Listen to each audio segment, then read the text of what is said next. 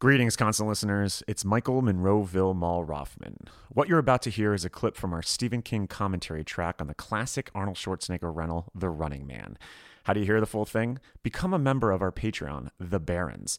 It's there you can unlock other King commentary tracks from Carrie to The Dead Zone.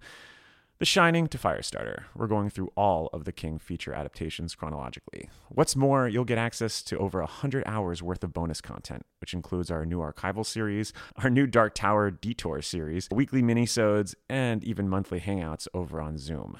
You can subscribe now through the link in the description of this episode, or you can visit www.patreon.com slash the barrens. Hope to see you there over long days and pleasant nights.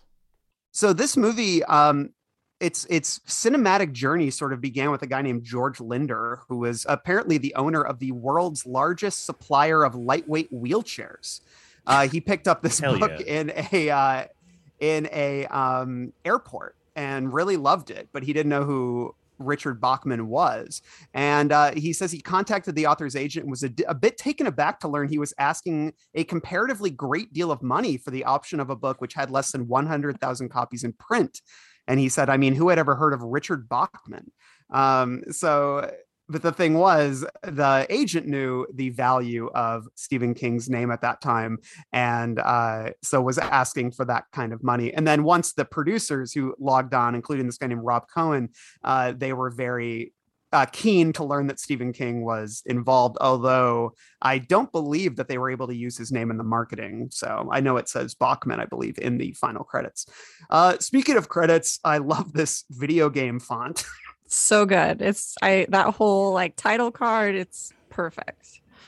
It like literally looks like the NES adaptation of the game. Seriously, it's I love too how it predicts like reality TV and I don't know. It's like there's a Hunger Games element here. Mm-hmm. Oh, totally. Yeah. Yeah. I mean, that's the funny thing about this movie is that it is really, it is maligned. Like I, I read somewhere, somebody was like, when people make fun of 80s action Arnold, that this, it's like this they're making fun of, like this in Commando.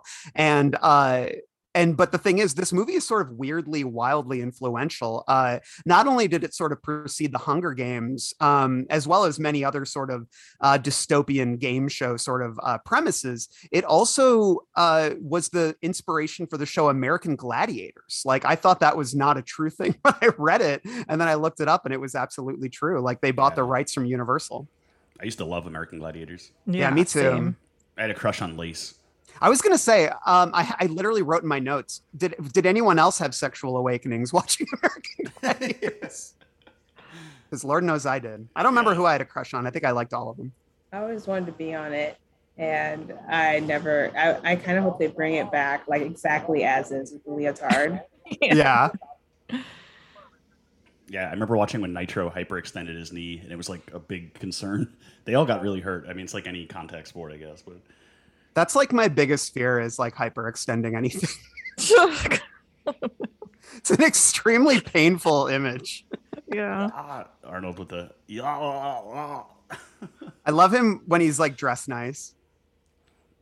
He's usually so like you know slovenly. I'm not gonna lie, my favorite uh, sound with Arnold is when he goes ah. When he Yeah, his screams. screams. Just yeah. yelling. it's never believable. Like No. I don't Yeah. At the end of Total Recall, when he's just like, "Whoa." yeah. Yeah, I was gonna ask, like, what is everybody's sort of Arnold connection? Uh, I'll I'll begin because Arnold is like weirdly, wildly important to me. I, I adore him. I always call him my problematic fave because I know you sort of peel back one or two layers and it's like, yeah, you know. But I think with Arnold, he's he's larger than life, and uh, and a lot of movies, especially Kindergarten Cop, uh, is pro- Kindergarten Cop is probably my favorite Arnold performance. Um, but I also love Predator. I love Commando Oh, and I God, love him in pretty much everything I've seen him in. Uh, he he makes me laugh like no one else does. Uh, so I'm curious, uh, what, Rachel, how about you? Like, what's your Arnold connection? Do you? Oh, d- I did mean- you grow up on him? Oh yeah, yeah. My dad, you know, worships at the altar of, you know, enormous biceps and like, yeah, Schwarzenegger can do no wrong in uh, in my household, and you know, he just Terminator was huge. and is still huge to me. Terminator 2, I think, is a perfect movie. And then, yeah, Yeah. I mean, Predator, Commando. And I just remember growing up too, like when True Lies came out, Yeah. That was, like, huge in my household. Like my mom and dad love that movie. That's amazing. and I think that's when like my mom got on board with him and you know Jamie Lee Curtis. So it was yeah, it still goes on. My dad, when he's out working in the garage, odds are there's either a Stallone or a Schwarzenegger movie, like a VHS, like on in the background. Speaking of Stallone, I kind of want to rewatch Cobra. That's like one I've only seen like once, and I've heard it's it like kind of it's it's entertaining in ways that hold up. Oh, yeah. to this day. you do it, it's worth it. Uh, Aisha, how about you? Uh, what's your Arnold connection? Uh, a lot of the same ones that you all mentioned. Like I grew up watching Terminator. Uh, True Lies was one of the first things, or not True Lies. Uh, Junior and Kindergarten. yeah? Cop Yeah. Yeah. were one of the first things that I saw. And then I remember being just old enough to understand True Lies, and and it's probably one of my favorite dance scenes is yeah, in that movie. for Hands down, sure. yeah, totally. Like for me, Arnold can do no wrong because of that. I mean, he's done other wrong, but like in the world of media, he can do no wrong for me. I agree. Uh, Flieger, how about you? Arnold head? Um, yeah, definitely.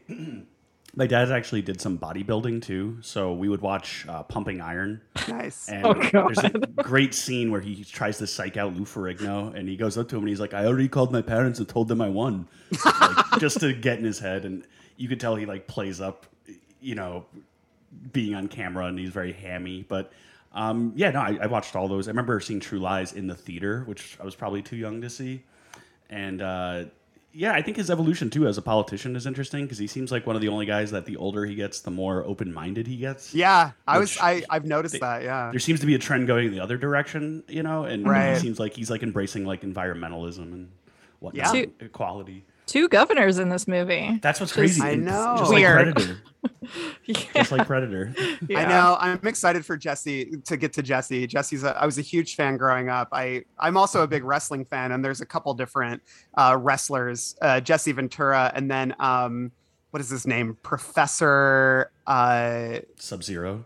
no, well, Professor There's a Professor Toru Tanaka. Yeah, he Yeah. plays Sub Zero. Yeah, he was uh, a wrestler as well from the 1960s to the 80s, and uh, so I, I was a huge professor, professional wrestling fan growing up. So I think that's kind of why I loved Arnold so much. Was he sort of bridged the gap between wrestling and uh, and uh, action and film and stuff better than I'd say Tiny Zoo or uh, what is his name? Uh, Tommy Tiny Lister, Oh. who was actually in the WWF as as Zeus, who feuded with Hulk Hogan and started in No Holds Barred.